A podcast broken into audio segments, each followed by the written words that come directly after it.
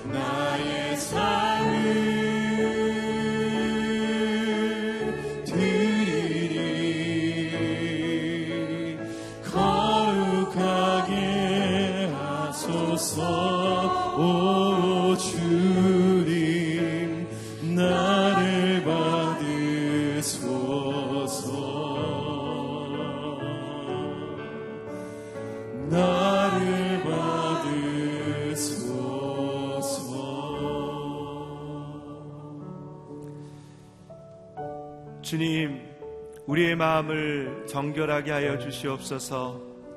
주님, 우리의 마음을 거룩하게 하여 주시옵소서. 오늘 이 새벽 가운데 오늘도 하나님의 말씀을 통해 기도함을 통해 우리의 마음 속에 계시는 하나님, 우리를 거룩하게 하시는 그 하나님을 만나는 시간이 될 수 있도록 우리 주님께 기도하며 나가겠습니다. 하나님 감사합니다. 하나님 우리의 연약함 가운데 늘 주의 말씀으로 우리를 거룩하게 하여 주심을 감사합니다. 하나님 우리의 삶 가운데 역사하여 주셔서 우리의 삶을 하나님 인도하여 주심을 감사합니다. 하나님 오늘 이 시간에 주님 우리에게 오시사 하나님 우리의 영혼 가운데 하나님의 거룩함을 더하여 주시기 원합니다. 우리의 부족함 가운데 하나님의 능력을 더하여 주시며 하나님 우리의 삶 가운데 주의 능력으로 우리를 채워 주시기를 원합니다. 말씀을 전하시는 목사님 가운데 기름 부어 주셔서 그 말씀을 통해 오직 주님이 원하시는 말씀을 우리가 듣게 하여 주시며 하나님의 은혜를 듣는 시간이 되게 하여 주시옵소서. 오직 주의 은혜를 우리에게 허락하여 주시옵소서. 감사합니다.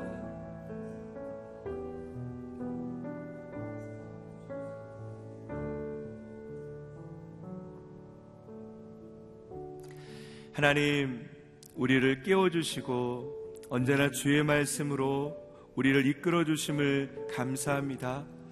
오늘도 주의 말씀으로 거룩해지기를 소망합니다. 하나님의 말씀을 통해 오늘도 하늘의 문을 열어주셔서 그 말씀을 통해 우리를 깨우치게 하여 주시옵소서 말씀을 전하시는 목사님 가운데 기름 부어주셔서 하나님의 말씀을 전하게 하여 주시옵소서 감사를 드려오며 우리 주 예수 그리스도의 이름으로 기도드립니다. 아멘. 하나님께서 오늘 우리에게 주시는 말씀은 민수기 17장 1절에서 13절까지의 말씀입니다.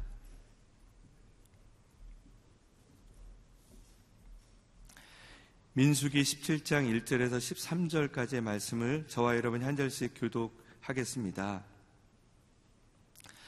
여호와께서 모세에게 말씀하셨습니다. 이스라엘 자손에게 말해 각 지파마다 한 개씩 각 지파 지파들의 지팡이 총 12개를 거두어 각 지팡이에 각 사람의 이름을 써라. 레이 지파의 지팡이에는 아론의 이름을 써라. 이는 각 지파의 우두머리마다 지팡이가 하나씩 있어야 하기 때문이다. 그 지팡이들을 회막한 증거궤 곧 내가 너와 만나는 곳 앞에 두어라. 내가 선택하는 사람의 지팡이에 싹이 날 것이다. 그렇게 함으로 이스라엘 백성들이 너에 대해 불평하는 것을 네 앞에서 잠잠하게 할 것이다. 자손들에게 말을 하자 그들의 지도자들이 각 지파의 지도자마다 한 개씩 총 12개의 지팡이를 모세에게 가져왔는데 아론의 지팡이도 그 지팡이들 가운데 있었습니다. 모세가 그 지팡이들을 증거막 안에 여호와 앞에 두었습니다. 이튿날 모세가 증거막 안으로 들어가서 보니 레이 집안을 대표하는 아론의 지팡이에 싹이 터 순이 나고 꽃이 피어 아몬드가 열려 있었습니다. 모세가 모든 지팡이들을 여호와 앞에서 이스라엘 자손들에게로 갖고 나왔습니다. 그들이 그 지팡이들을 보고 각자 자기 것을 가져갔습니다. 여호와께서 모세에게 말씀하셨습니다. 아론의 지팡이를 증거궤 앞으로 도로 가져다가 반역하는 사람들에 대한 증표로 보관하여라. 이것으로 나에 대한 저들의 불평이 끝나게 해 그들이 죽지 않게 하여라. 모세가 여호와께서 명령하신 그대로 했습니다. 모세에게 말했습니다. 우리가 죽게 됐습니다. 망하게 됐습니다. 다 망하게 됐습니다. 같이 읽겠습니다. 누구든 여호와의 성막 가까이 가는 사람은 죽을 것이니 우리가 다 죽게 된 것 아닙니까? 아멘. 하나님의 선택의 표지 생명을 띄운 지팡이라는 제목으로 이기현 목사님께서 말씀 선포해 주시겠습니다.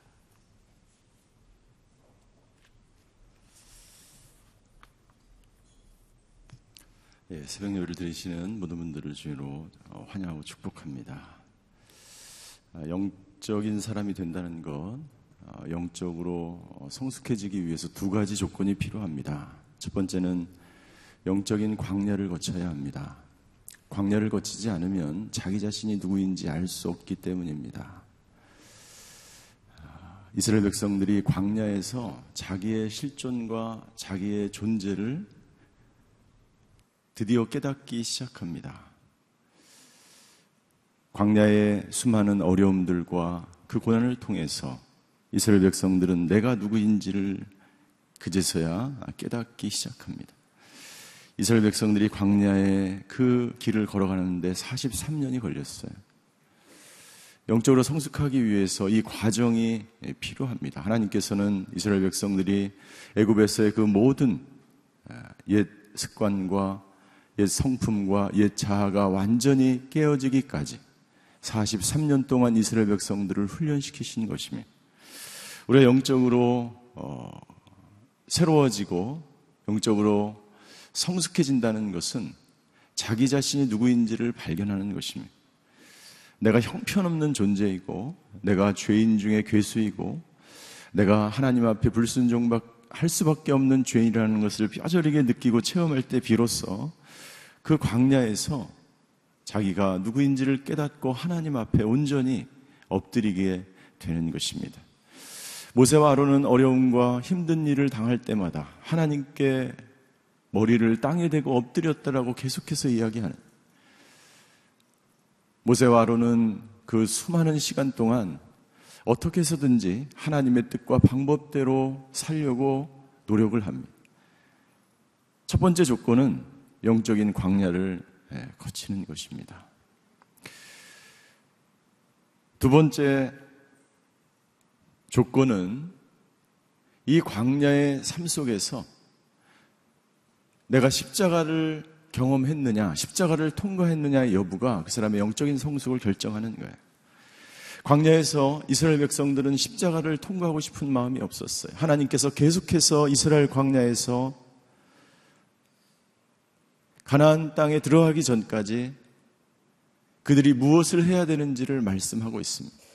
십자가를 진다는 것은 내가 이해되지 않고 내가 경험하고 싶지 않고 내가 받아들이고 싶지 않은 상황 속에서도 하나님께서 말씀하셨기 때문에 순종하는 거예요. 순종할 때만이 그 십자가를 진다라고 이야기할 수 있어요. 순종하지 않으면 여러분들 그냥 광야에서 고통만, 고생만 당하고 끝나는 것입니다.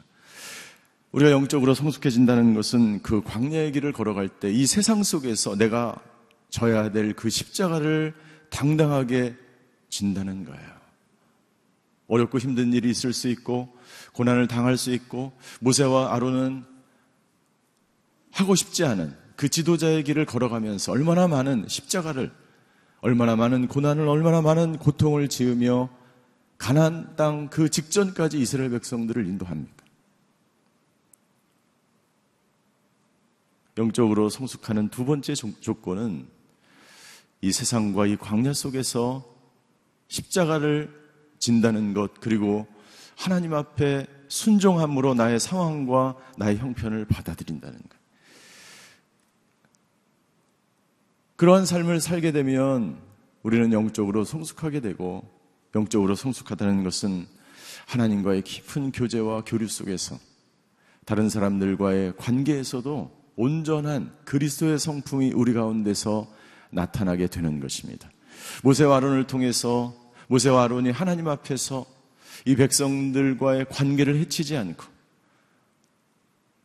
백성들이 불순종하고 모세를 원망하고 비판하고 비난하는 그 모든 상황 가운데서도 이 백성들을 어떻게 해서든지 하나님께로 가나안 땅으로 이끌기 위해서 노력했던 것처럼 성숙한 사람은 자신의 감정을 조절하고 다른 사람들과의 관계 속에서도 예수님의 성품을 드러내는 것입니다. 그렇게 함으로 모든 사람이 하나의 공동체가 되어서 가나안 땅에 들어가기까지 저와 여러분들이 예수님이 오셔서 혹은 저와 여러분들이 그 가나안 땅에 예수님을 만나는 그 시간까지 영적으로 성숙한 그 여정을 걸어가게 되는 것이죠. 이스라엘 백성들은 하나님께서 기적을 계속해서 보여주십니다. 그럼에도 불구하고 그들은 계속해서 하나님을 원망하고 하나님을 거부하고 자기 자신이 누구인지를 모르는 거예요. 하나님이 백성인지를 깨닫지를 못하는 거예요.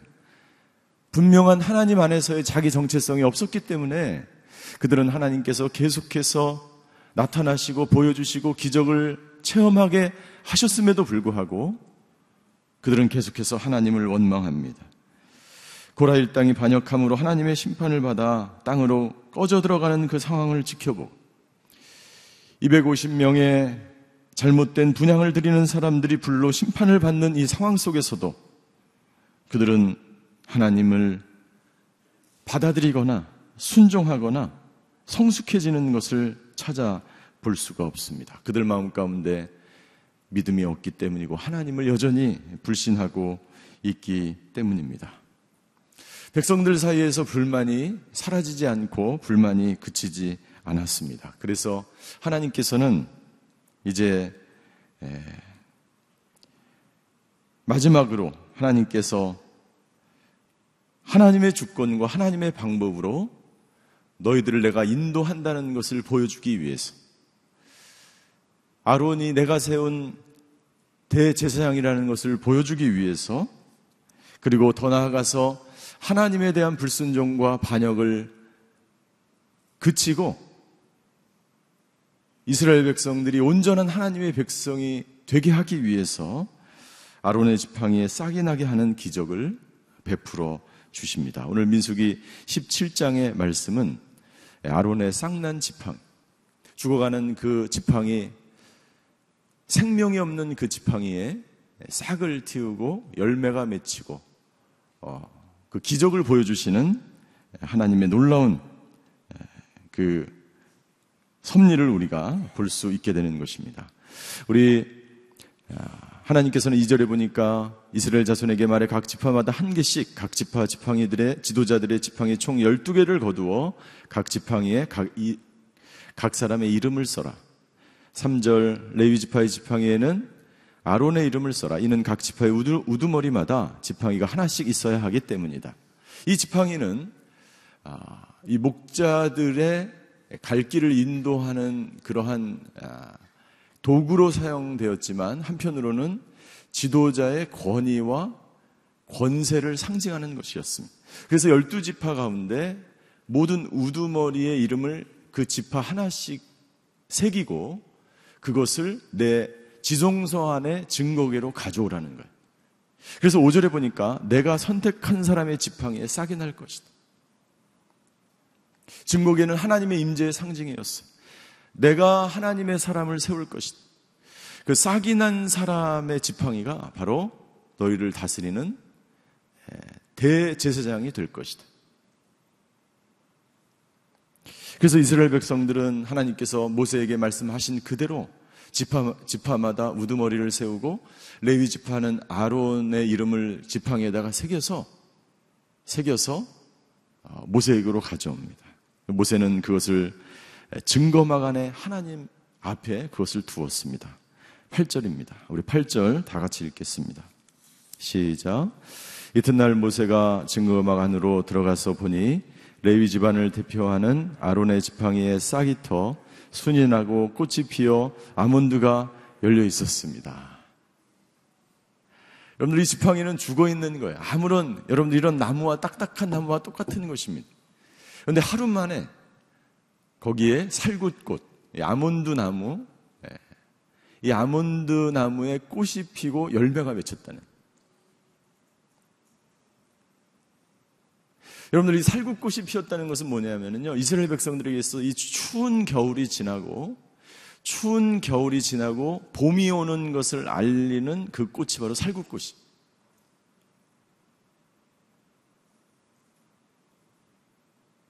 아론의 지팡이에 이 살구꽃이 열리고 피고 아몬드 열매가 맺혔다는 것은 무엇을 말하는 것입니까? 그것은 첫 번째 하나님의 절대 주권을 말하는 거예요. 하나님의 절대 주권. 아론의 지팡이에만 싹이 나고 열매가 맺힌 것은 지도자는 하나님께서 절대 주권에 의해 세우신다는 거예요. 하나님의 주권에 의해서 하나님께서 세우시고 하나님께서 만들어 가시고 하나님께서 내가 너희를 인도한다는 것을 말씀하고 있는 거예요. 그래서 이 지팡이가 난 것을 이스라엘 백성들이 보자 보자 어떻게 됩니까? 10절 10절 후반절에 보니까 예, 이 지팡이를 가져다가 반역하는 사람들에 대한 증표로 보관하여 그래서 법궤 안에 이것이 놓여져 있는 거예요. 법궤 앞에 놓여져 있지만 법궤 앞에 10절에 보십시오. 아론의 지팡이를 증거계 앞으로 앞으로 가져다가 반역하는 사람들에 대한 증표로 보관하라고 돼 있어요. 그러니까 히브리서에 가면 이 아론의 쌍난 지팡이가 어디 있어요? 예, 그 법궤 안에 들어가 있어요. 그러니까 어떤 분들은 이 성경이 왜 이렇게 다르냐? 그것이 아니죠. 그 당시에 회막, 성막, 움직이는 그 성막으로 돌아다닐 때는 그 증거계 앞에 둠으로 제사장이 1년에 한 번 그 증거계 지성소에 들어갈 때마다 아, 하나님께서 세우신 지도자라는 것을 날마다 기억하면서 내가 내 힘으로 이것을 된 것이 아니라 온전히 하나님의 주권과 하나님의 인도하심과 하나님의 절대적인 권위와 권세 속에서 내가 세워졌다는 것을 날마다 눈으로 보게 하는 거예요. 성막의 시간이 지나기 때문에 이제 그 돌아다니면서 지내던 시간이 지나고 광야의 시간이 지나고 이제 성전 생활을 하면서 이 법계 안에 집어넣고 성전 안에 보관하게 된 것이죠. 성경이 다른 것이 아니에요.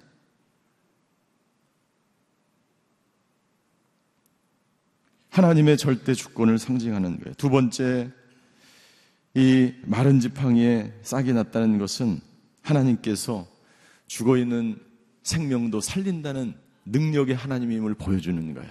이스라엘 백성들에게 이것을 보여주는 거예요. 하나님의 사람들, 지도자들에게 이것을 보여주는 거예요. 생명이 없는 곳에 생명을 살리는 능력을 가지고 있는 분이 누구십니까? 이 세상에 그 어떤 의사와 그 어떤 능력을 가진 사람도 죽어가는 영혼을 살릴 수는 없어요. 그러나 하나님께서는 죽은 자도 살리시는 분이라는 것을 믿게 하게 하기 위해서 오랫동안 마른 뼈와 같은 겨울의 추위와 고난과 고통과 죽음과 사망의 골짜기를 지나가는 사람들에게 소망이 되게 하기 위해서 하나님이 놀라운 기적을 보여주신 거예요. 이 하나님을 오늘 하루 여러분들 믿고 마음으로 받아들이고 체험하는 저와 여러분이 되시기를 주임으로 축원합니다. 에스겔 골짜기 에스겔 골짜기에 마른 뼈와 같은 그 군대를 살리셔서 하나님께서 표적을 보여주신 것처럼 죽어가는 영혼도 살리시는 분이 하나님이다라는 것을 보여주는 거예요. 마지막으로 이 아론의 쌍난 지팡이는 바로 이 아론은 누구입니까? 대제사장이죠. 대제사장 되신 예수 그리스도를 예수 그리스도가 죽음과 사망 가운데 있는 우리의 가운데 찾아오셔서 생명으로 다시 부활의 영으로 임하셔서 우리를 온전케 하시고 살리신다는 것을 말씀해 주고 있는 것입니다. 이사야 11장 1절과 2절에서는 이사야 선지자를 통해서 하나님께서 우리에게 이렇게 예언해 주십니다. 이사야 11장 1절과 2절의 말씀이 같이 한번 읽겠습니다. 시작. 이새의 줄기에서 한 싹이 나오고 그의 뿌리에서 가지가 돋아나 열매를 맺을 것이다. 그리고 여호와의 영이 그에게 머물 것이다. 곧 지혜와 통찰의 영, 모략과 윤기의 영, 지식과 여호와를 경외하는 영이 그에게 머물 것이다. 할렐루야. 오늘 이 영이 우리에게 임한 줄 믿습니다. 예수 그리스도가 우리 가운데 오셔서 죽어 있는 우리 가운데 애굽 가운데서 사망과 수많은 우상과 죽음 가운데 있었던 우리 가운데 예수님이 찾아오셨어요. 마른 뼈와 같은 마른 지팡이와 같은 죽어 있는 우리에게 찾아오셔서 생명을 일으키시고 우리에게 지혜와 통찰과 모략과 용기와 지식과 여호와를 경외하는 영으로 우리를 충만케 하셨습니다. 그것이 너에게 머물 것이다라고 이사야가 예언한 것처럼 예수 그리스도가 우리 가운데 오셔서 그 놀라운 영이 임재하게 된 것입니다. 오늘 저와 여러분들이 이 믿음과 소망을 가지고 살아가시는 하루가 되시기를 주임으로 축원합니다. 여러분들 죽어 있는 기업이 있다면 주여 이 기업 가운데 찾아오셔서 살구꽃이 피게 하시고 오늘 생명의 능력의 영으로 임재하여 주시옵소서.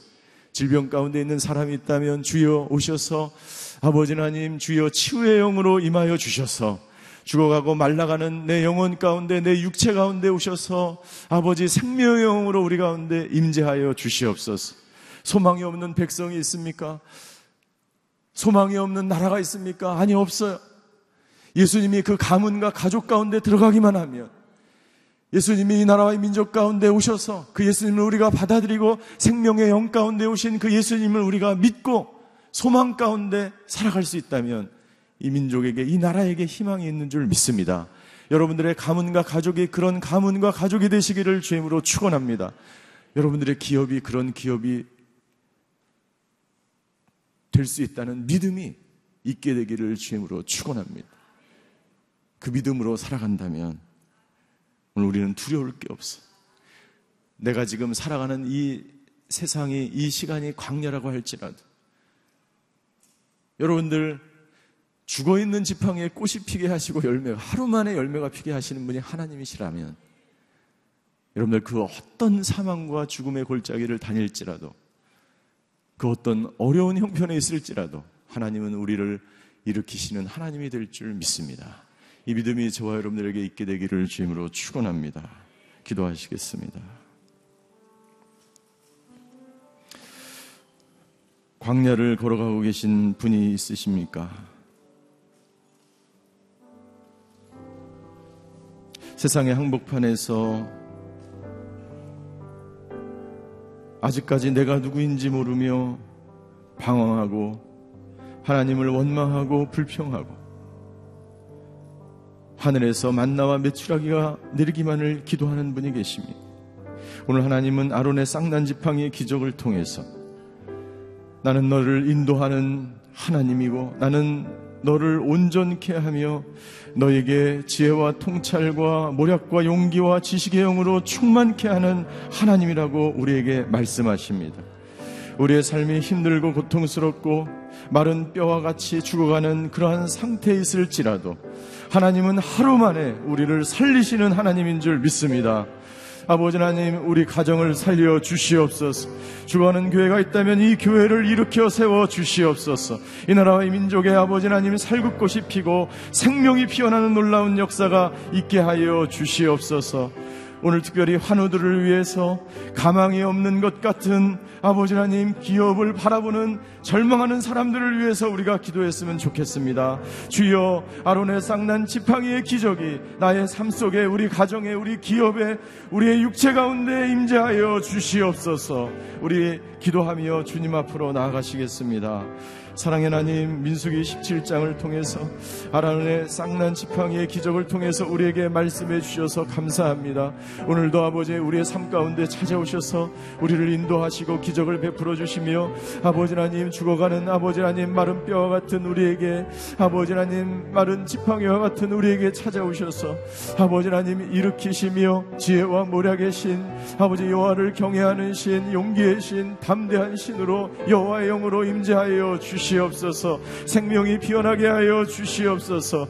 아버지 하나님 주여 이 광야 가운데서 아버지 하나님 저 오직 하나님께서 아버지 인도하심과 하나님의 보호하심과 하나님의 함께 하심과 하나님 생명 되신 그 하나님을 바라보며 우리 가운데 찾아오신 그 예수님 생명 되신 예수님 지혜와 모력의 신으로 충만케 하시는 그 예수님 동행하며 이 광야의 시간을 아버지 십자가를 담당하게 지고 이 광야 가운데서 영적으로 성숙한 그리스도인으로 하나님의 사람으로 살아가는 저희들 되게 하여 주시옵소서. 아버지 하나님 주여 이 기적이 나의 삶 속에 일어나게 하여 주시옵소서.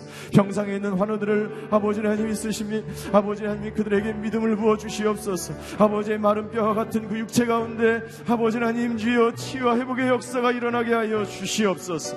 아버지 하나님 그 기업 가운데 찾아가셔서 아버지 그 가정 가운데 찾아가셔서 새로운 산 소망 아버지 어두운 터널을 빠져나와. 아버지 하나님 주여 그 겨울을 빠져나와. 아버지 하나님 봄을 알리는 그 살굿꽃이 피어 있는 것처럼 내 인생에 아버지 하나님 주여 그리스도의 계절이 아버지 하나님 피어나게 하여 주시옵소서. 생명이 피어나게 하여 주시옵소서.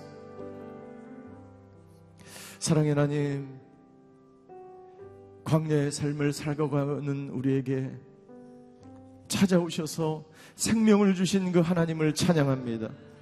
아버지 살굿꽃이 피는 것을 마음으로 믿음의 눈으로 보는 저희들을 되게 하여 주시옵소서. 죽어가는 영혼을 살리는 그 하나님을 신뢰하게 하여 주시옵소서. 믿음으로 우리에게 닥쳐진 그 모든 환경을 아버지 극복하며 이 광야의 길을 담대하게 걸어가는 저희 모두가 되게 하여 주시옵소서. 지금은 우리 주 예수 그리스도의 은혜와 하나님의 극진하신 사랑과 성령님의 감화 교통하심의 역사가 오늘 나와 함께 하신 하나님, 나의 삶을 인도하신 하나님, 광야 가운데 살구꽃을 눈으로 목도하게 하신 그 하나님 의지하며 살아가기로 결단하는 오늘 예배드리는 모든 성도님들 머리 위에 그의 가정과 자녀와 기업 위에 이제부터 영원히 함께 계시기를 간절히 축원하옵나이다. 아멘.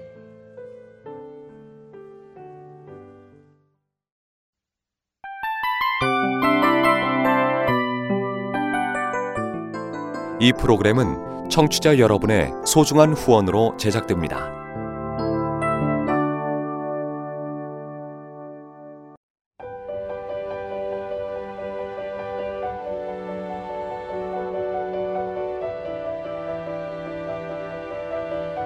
세상에는 수많은 교회들이 있지만 더 깊이 있는 말씀 강해를 찾기 위해 크기로만 교회를 선정하지 않습니다.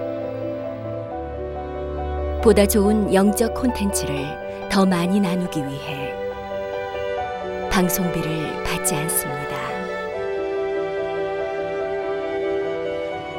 1년 365일 복음만 전하고 싶어서 우리는 광고를 하지 않습니다. 온누리의 복음을 땅끝까지 CGN TV와 함께 땅끝 성교사가 되주세요